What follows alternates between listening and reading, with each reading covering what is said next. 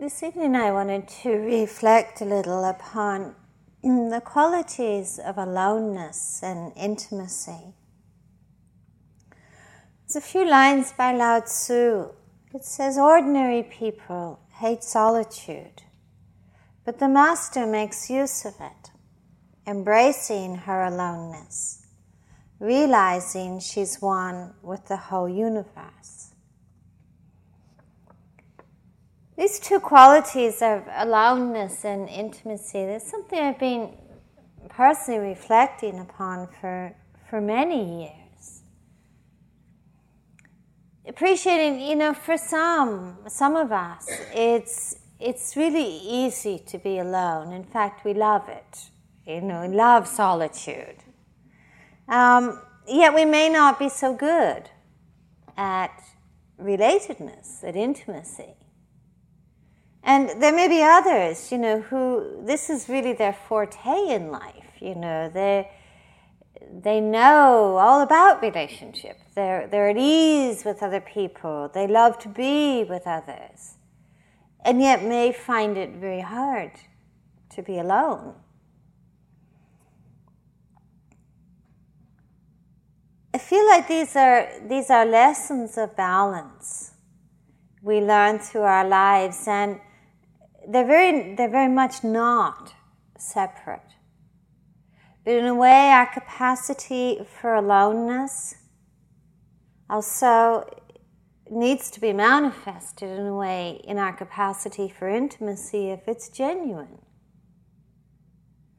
And our completeness, our freedom in relatedness seems to rely a great deal also upon our capacity to be alone, our capacity for solitude.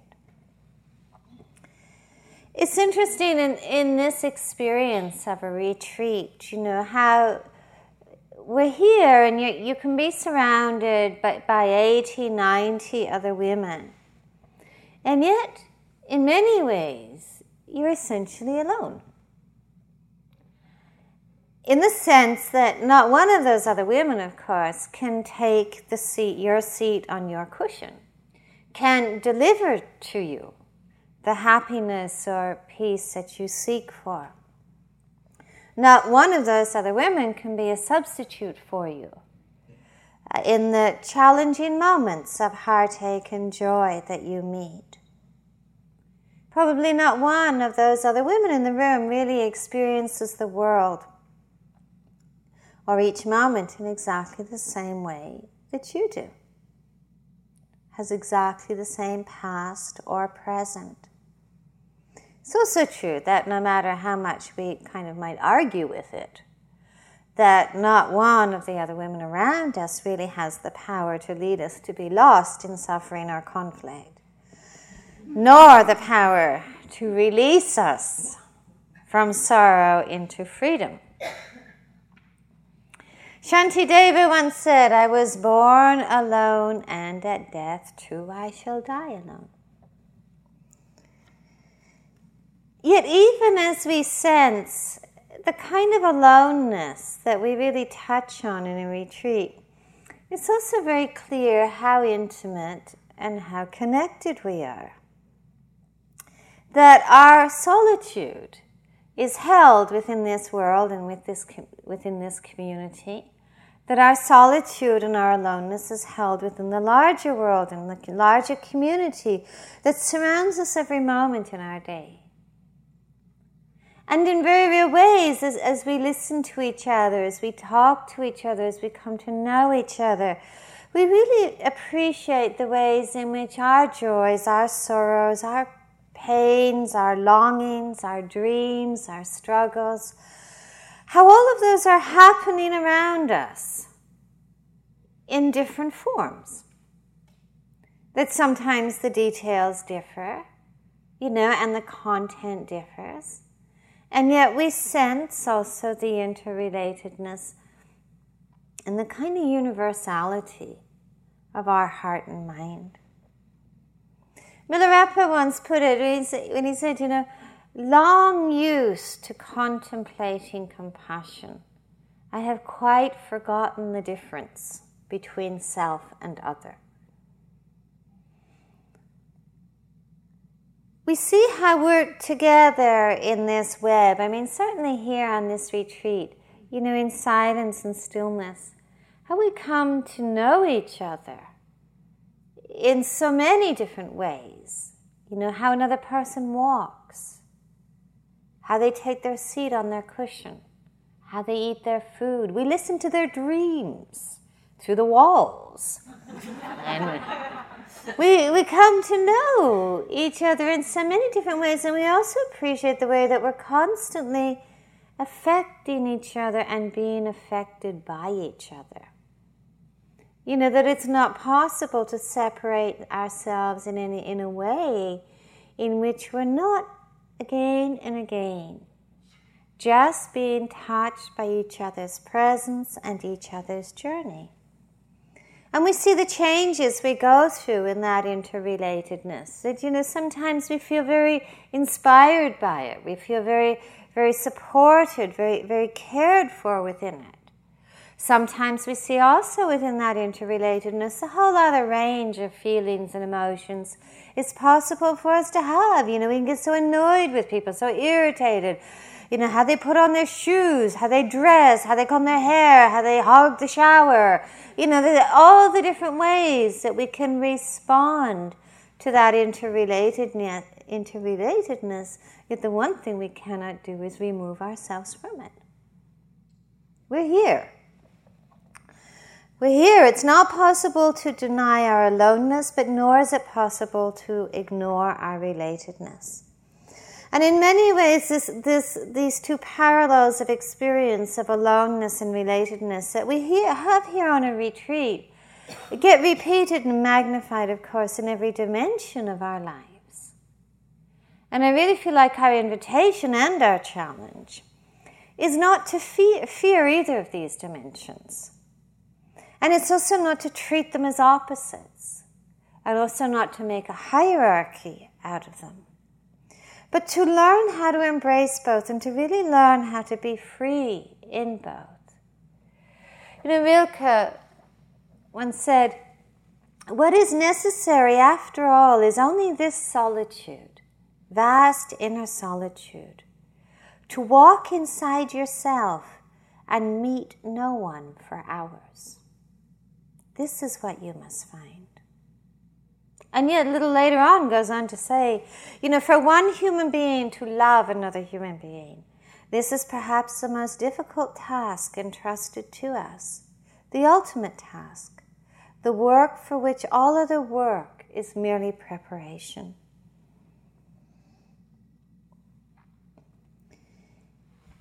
In many ways, we begin to experience that the solitude here on a retreat, you know, it's not intended to be some kind of deprivation or punishment.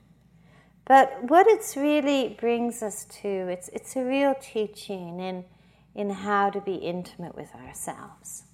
That's what it's really about. It's a teaching in how to be intimate with ourselves. And in really knowing that, finding the freedom to be intimate with all beings. This is how to remember, you know, the original meaning of the word aloneness was all one. All one.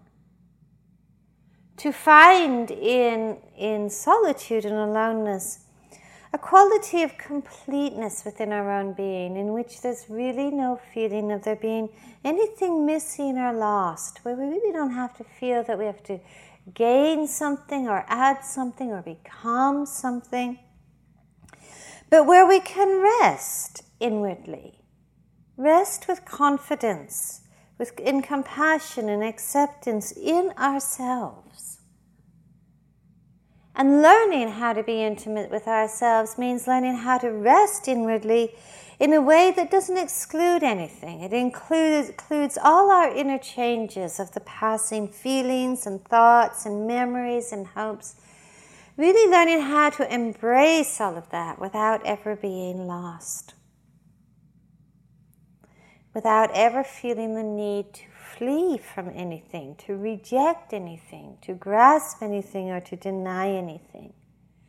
This kind of sense of being or presence is really the heart of meditation. To find the stillness, the inner intimacy with all things within ourselves.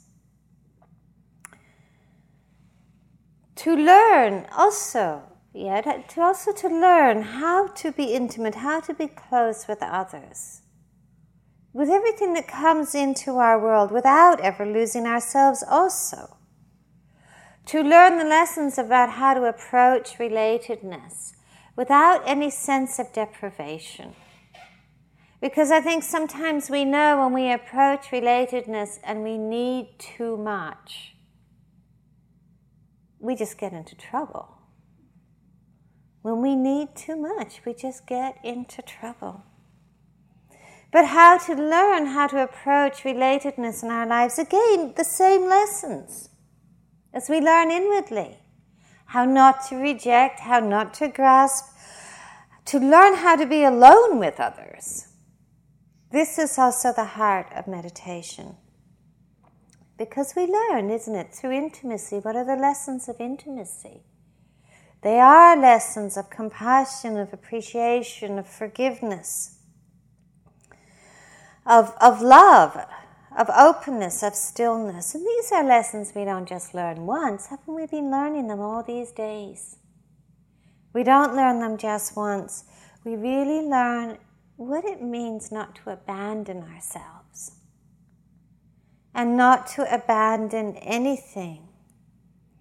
And that asks for a lot of patience. It asks for a lot of patience because we're learning this huge lesson about how to trust ourselves, how to feel complete within ourselves. And that's in that journey of inner intimacy, we can meet really some remarkable levels of joy. And we can also meet some pretty remarkable levels of fear. And so we also see that when we approach relatedness in our lives, when we approach other people when we approach intimacy in our lives, we also encounter the same possibilities of joy and happiness, and the same possibilities of fear and insecurity and anxiety that we meet in our own inner relatedness. This path, the whole of this path, essentially, it could be said that it's really about learning what it means to be free. And free not just in the sense of permission or, the permission to do what we want, say what we want, act what we want. It's certainly not freedom in the sense of trying to find freedom from responsibility or commitment or connectedness. But the freedom of not being imprisoned, confined, governed by anything inwardly or outwardly. And a lot of that freedom, in a sense, is actually what aloneness is. When I talk about aloneness, it's not about some kind of geographical location. And it's certainly not loneliness or alienation or separation. But the freedom of not leaning on anything that crumbles, the freedom found in not needing to abandon anything. I do feel that when we do, as many of you have talked about during this retreat, when we start to really explore that inner aloneness, when we really learn how to be intimate with ourselves, inevitably we often find ourselves in the place of exploring fear. And the variety of ways that fear manifests in our lives and in our hearts and our minds. Heidegger once said, "Anxiety is there, it is only sleeping. Its breath quivers perpetually through our being." What we experience, of course, is that there are really so many different tones of fear, aren't there? It feels like there's so many different flavors of it. There's a kind of background self-consciousness. Now, we all encounter that on a retreat. Have I got the right walking style? Do I look good? Have I got the right clothes, the right shoes, the right mind, the right body? What do other people think about me? We have that kind of background self-consciousness that, you know, appears and disappears. Sometimes it can be very powerful, you know, and in the way that we feel very, very small, very lessened, very diminished in some ways. Sometimes it's really not so bad. It's just a kind of chatter. We encounter the fear of repeating painful experiences that we've already had. And we encounter the ways how much time and energy and strategy we put into trying to prevent ourselves from repeating the painful experiences that we've already had. You know, we see this not only on a retreat, we sense it in our lives. How much time and energy goes into avoiding perhaps the person who's hurt us. How we can come into the meditation room with all kinds of plans about how to avoid repeating that difficult sitting we had before. Sometimes we see the fear of the future. You know, what's going to happen when we leave a retreat? You know, how are we going to cope? How are we going to stop ourselves from falling into the same ruts we were in before? We can see sometimes fear manifesting in sort of should and might attacks, you know, what might happen, what might happen, what if, that whole mind. And what we're really doing when some of that fear arises, of course, is we're really touching that reality of living in an uncertain world. Sometimes even here on a retreat, we experience the fear about making choices, even small choices, you know. Should I walk outside today? Well, maybe I should walk outside, but if I walk outside today, I might lose my space inside. You know, if I walk outside today, you know, I could get sunburned, but if I walk inside, I'll miss listening to the birds and seeing the woods, you know.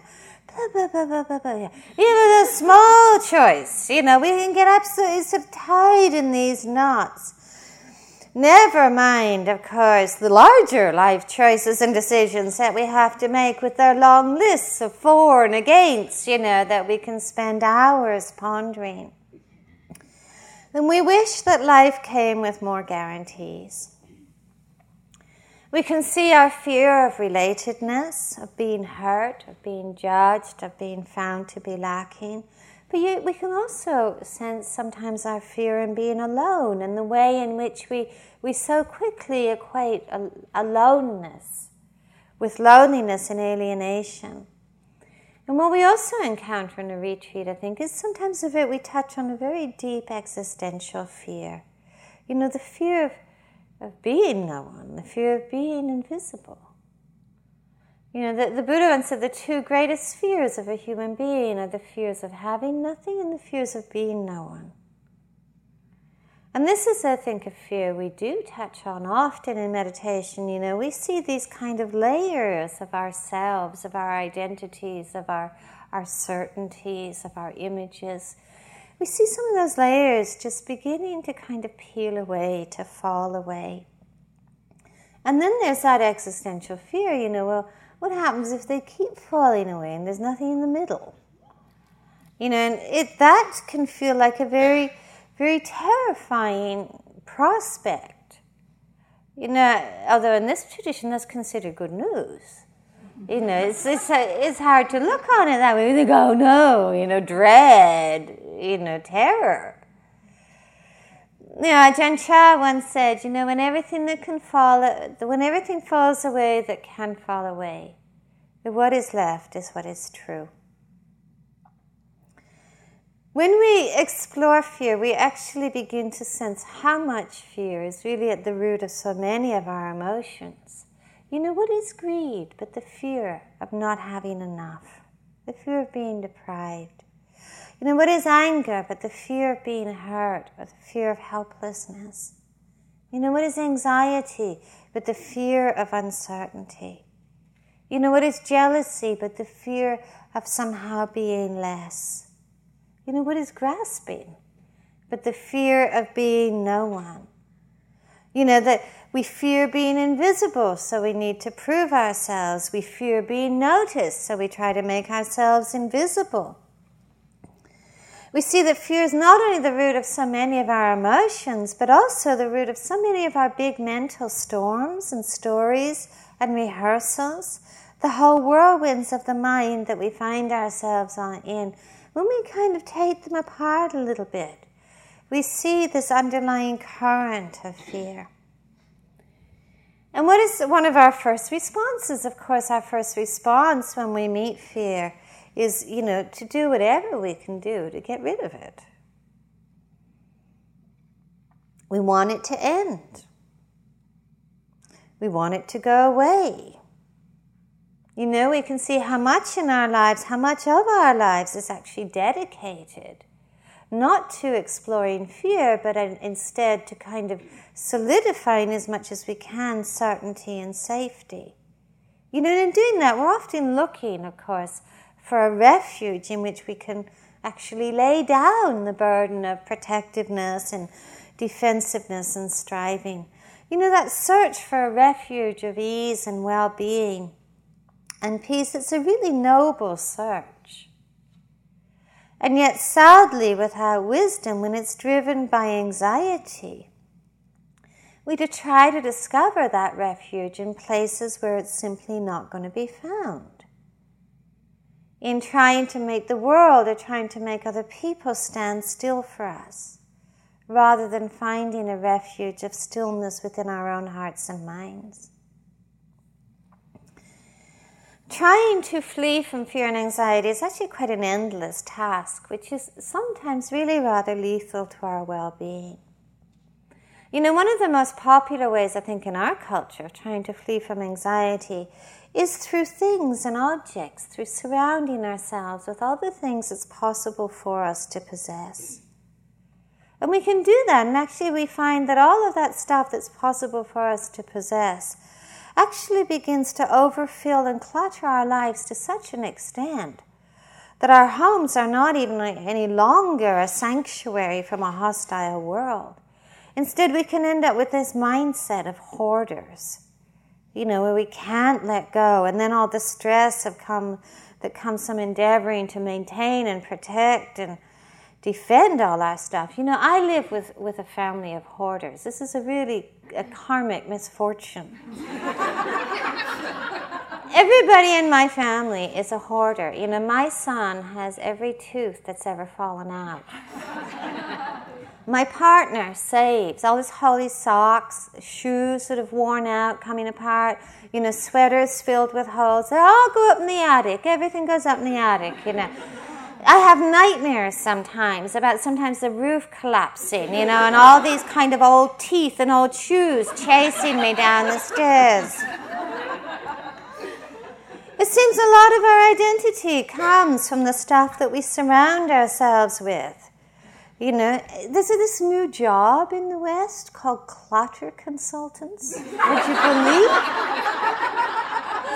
Clutter consultants? Whose job it is to try and teach people to embrace the truth that having is not happiness. That not only does having not release us from fear, but it becomes a source of fear. I think in real ways we need to learn how to be our own inner clutter consultant. A couple of weeks ago, I had this wonderful experience. I was getting so tired of kind of people's clutter that I thought actually might not be a bad idea to start with myself. So in my office I had this filing cabinet, and it's just interesting in my filing cabinet because stuff only gets put into it. It never comes out.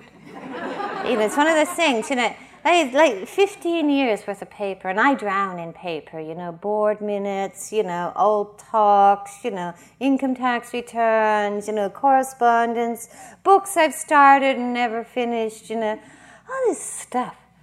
So first drawer I thought, well, I'll clear this filing cabinet out. First drawer I started going through really mindfully, and I found out, like everything nothing was really any use anymore. So instead I got the recycling bin inside, and I dumped the whole filing cabinet into the recycling bin. So it was 3 drawers, 15 years worth of paper, and put it out for the recycling guys. What a liberation. Then I got rid of the filing cabinet, so I have no potential for hoarding paper anymore. Of course, I'm waiting for the penny to drop and for somebody to call me up and say, you know, have you got that bank statement from 1981? No, you know, I don't have any paper anymore, you know. It's a wonderful feeling. It felt like this wonderful liberation, you know. It was just gone, you know. It was just gone. It might have consequences, you know. But I think, you know, being an inner clutter consultant is kind of looking at what do we lean on, what do we armor ourselves with that we really don't need, that hooks us as a way of kind of attempting to camouflage anxiety, as a way of not embracing aloneness. You know, having it's often a way of trying to control, isn't it? Trying to demarcate our world. You know, and we so miss the point, you know, that we can't measure our lives by what we have. You know, we may not lean, we may be the kind of person who doesn't lean so much upon things for refuge. Instead, we may lean upon other people.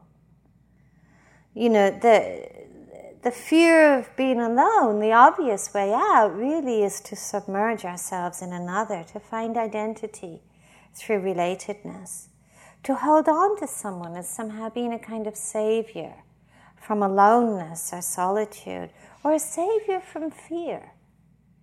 And yet sometimes when we do that, and I think this is especially lethal in our conditioning, you know, how easily we abandon ourselves, And what we soon discover is that in abandoning ourselves, we don't find intimacy or freedom. We become the prisoner of somebody else's fears. That's what we do. We become the prisoner of somebody else's fears, someone else's desire to control. You know, that whole mythology about somebody saving us, somebody making us happy, somebody freeing us, of course, is a mythology that sustains so many abusive and claustrophobic relationships in our culture. And they're not relationships that ever lead to freedom. It becomes increasingly clear that to really be intimate with another, we really need to know how to be intimate with ourselves. That we need to find the space to explore and to investigate and to embrace our aloneness.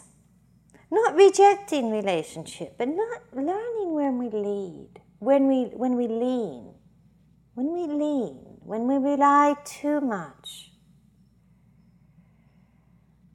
Not grasping, not clinging, not leaning. This is really the key to both aloneness and intimacy. And really the key to understand what it means to be released from fear. Not even grasping fear. You know, for some people, the search for refuge may not lead them so much to things or to people. We may have learned those lessons. But we may instead find ourselves on a more subtle level, seeking that refuge in a kind of role or identity or becoming. Being someone as a way of being safe in the world. That whole taking hold of a role and identity can be so subtle sometimes. You know, some years ago, at a time, you know, I'd been ill and I was very exhausted, and somebody suggested to me that I should go on a vacation. So I thought, hey, you know, what's that? First of all, vacation? Then, you know, it was kind of explained what a vacation was. And I did it. I found myself there on vacation. But I noticed, you know, I was on this Greek island, you know, and I was sitting by the beach. And I noticed this kind of posture I had. You know, like it was like this one, you know. And I noticed I was kind of slightly on edge, you know. And when I looked at it, I was realized I was waiting for somebody to come and ask me for an interview. You know, where are they coming? You know, like, couldn't believe that, you know, I could just let that go. It's sometimes our holding onto those roles can be really, really subtle. It's a kind of pseudo-safety, isn't it? Whenever we lean on anything, it's a kind of pseudo-safety. It's really not very real. It keeps us in a kind of familiar territory, maybe, where it feels like there's fewer risks. But, you know, it crumbles. It's the bottom line. That a lot of things we lean on upon in this life crumble. Now, we're not actually being asked to find a place in ourselves or in our lives where there's no fear. You know, we're not being asked to reach a destination where fear never arises, or to think of fear as being some kind of spiritual failure that should never appear. I mean, if you've been hurt deeply by someone, you know, then the possibility of encountering that hurt again may very well evoke fear. If you've had a very painful physical or emotional experience, then you may and probably will fear its return. You know, if you've had the experience of really being lost in the grip of some incredibly intense inner storm, you may fear its repetition. The arising of fear is not a problem. It's not a problem. And tell you another vacation story. This year, actually not very long ago, I had the opportunity to go somewhere quite warm. And when I was there, somebody said that you can go swim with dolphins here. Now, I thought this sounded really neat, you know, and of course people really talked it up, you know, like this was going to be one of the best experiences of my life, you know, I was going to go swim with these dolphins. So anyway, I thought, yeah, hey, why not, you know. So I went, you know, and it looked pretty sound, you know. I mean, the dolphins were free to come and go, you know, they weren't enclosed. They seemed to like to do this, you know. How do you know what's coming? You don't know what's coming. Anyway, they were free to come and go. Anyway, so I thought, great, you know, I can do this ethically, I can do this. So actually it was pretty neat. I mean, I can't say it was that far out, you know, but it was pretty neat. You know, I was in there swimming with these dolphins, you know, and they were very playful, you know, but I can't say it was transcendent or anything like that. It was just kind of fun, you know. Anyway, swimming with these dolphins, you know, and one of them was pretty playful, and it was rolling me out of over in the water, and I was really quite enjoying this. And then it bit me.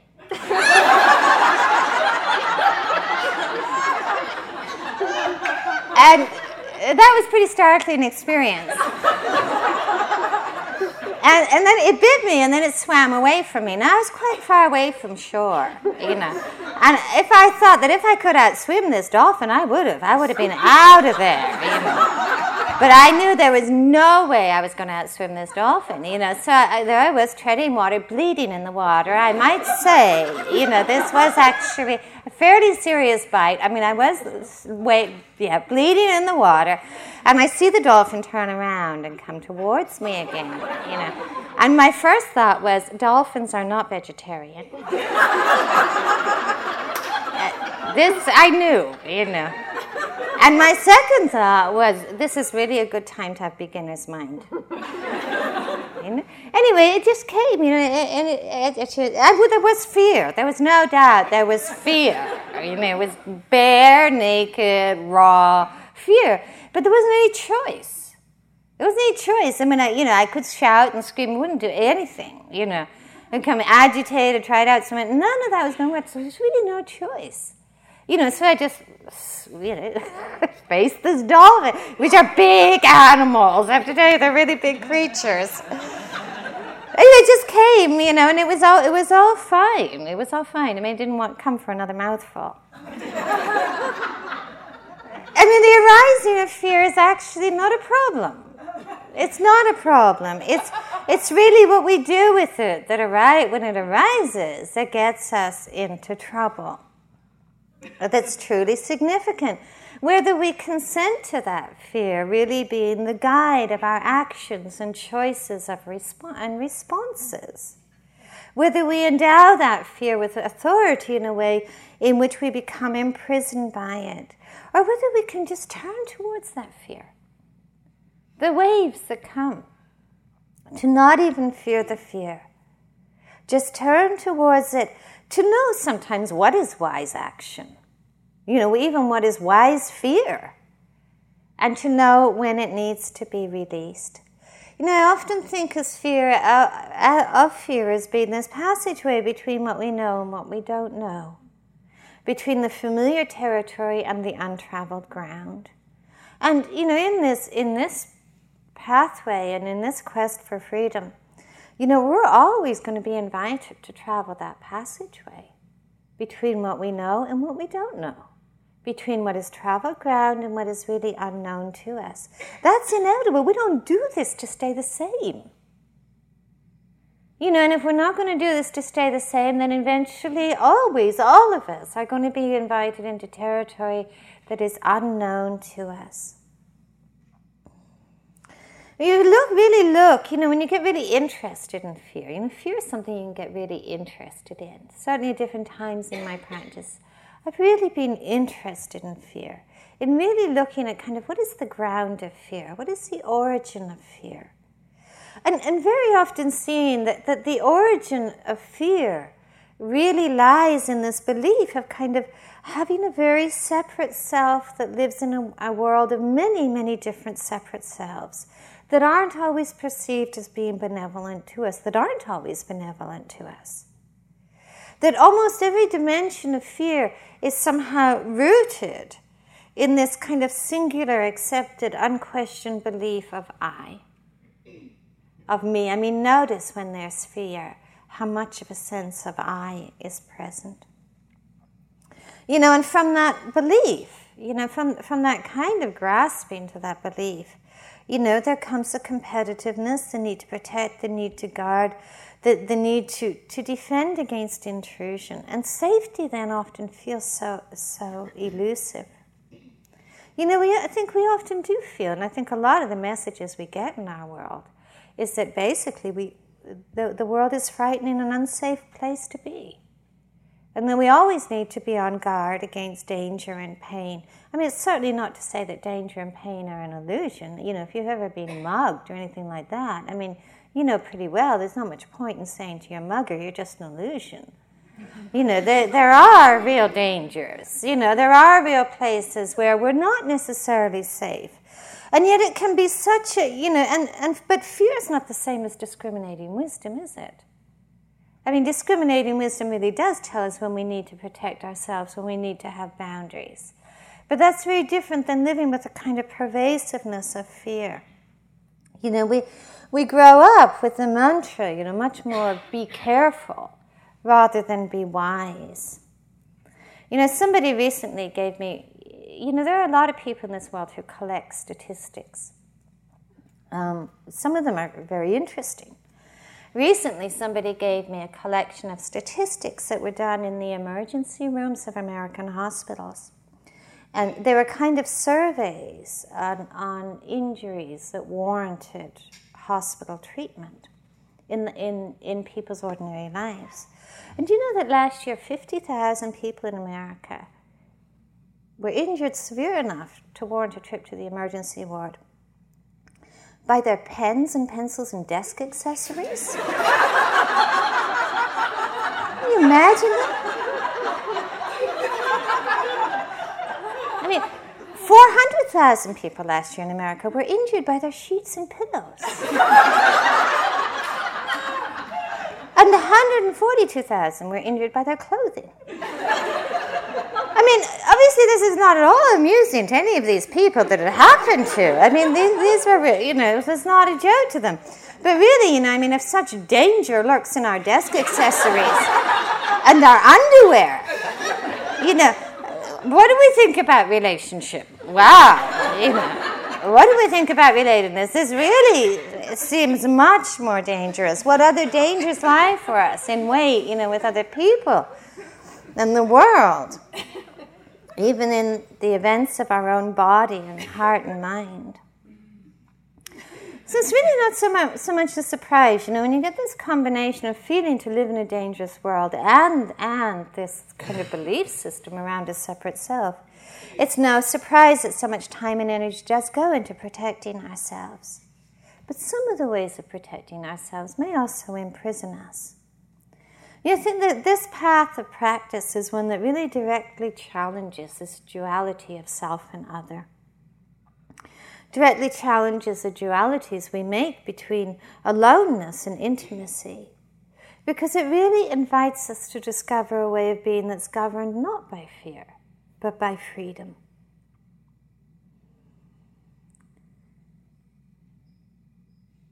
So we turn. What we do is we turn a very gentle attention a very mindful attention to these places where we get hooked, where we abandon ourselves.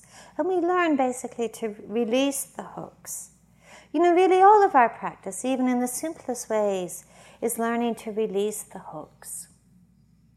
Learning to untangle dwelling, to untangle ill will, to untangle the constructions. Learning how to release ourselves, to define ourselves by nothing, to rely upon nothing, to depend upon nothing. To appreciate that, you know, to try and freeze anything within this changing world is somehow setting ourselves apart from it. You know, to try to hook anywhere within this changing world of body, mind, feelings, events, sight, sounds, is to set ourselves apart from it. And we learn to unhook, you know, even the times when we come back to the breath, we're learning to unhook. We're learning to release things. And sometimes, to our surprise, instead of anxiety, what we discover actually is a great peace and a great joy and a great sense of stillness. You know, fear comes and it will visit. And we come to know it in all its different textures, all its different tones, instead of bestowing it with authority, instead of running with it or fleeing from it. We see it within ourselves. We see the waves, we see the shifts, and it's really not so terrifying. We understand, and we're fearless in doing that. And we understand that fearlessness is not the absence of fear, not the non-arising of fear, but it's really the unwillingness to delegate authority to it. And in that, we really can rest in ourselves. We have nothing to fear inwardly. We can be alone. And we really do sense that that aloneness is not a kind of isolated, austere, disconnected place, but it's a very complete, a very whole way of being. And we learn a lot in that. We learn a lot about the lessons of intimacy. You know, we learn a lot about how to be generous towards ourselves, how to be forgiving inwardly, how to bring love, how to bring acceptance, how to bring compassion. And we don't abandon ourselves anymore. And there's really no more precious gift than learning how not to abandon ourselves. And those lessons we learn inwardly, they are the keys of intimacy. They are the keys of intimacy. And we begin to learn that they're exactly the same keys and the same lessons that really teach us about how to be alone with others and how to be all one with others. We really begin to understand that we really can't afford in this life, in our world, we really can't afford isolation. We really can't afford separation. We really can't afford to abandon ourselves to anything or to anyone. And we really do need to treasure understanding what it means to be alone and what it means to be intimate with all things. I'd like to end with a poem by Mary Oliver. It's called The Buddha's Last Instruction. Make of yourself a light, said the Buddha before he died. I think of this every morning as the east begins to tear off its many clouds of darkness, to send up the first signal, a white fan, streaked with pink and violet, even green. An old man, he lay down between two solitaries, and he might have said anything knowing it was his final hour. The light burns upwards, it thickens and settles over the fields. Around him the villagers gathered and stretched forward to listen. Even before the sun itself hangs disattached in the blue air, I'm touched everywhere by its ocean of yellow waves. No doubt he thought of everything that had happened in his difficult life. And then I feel the sun itself as it blazes over the hills like a million flowers on fire. Clearly, I'm not needed. Yet I find myself turning into something of inexplicable value. Slowly beneath the branches, he raised his head. He looked into the faces of that frightened crowd. Yeah, for just a couple of moments, quietly.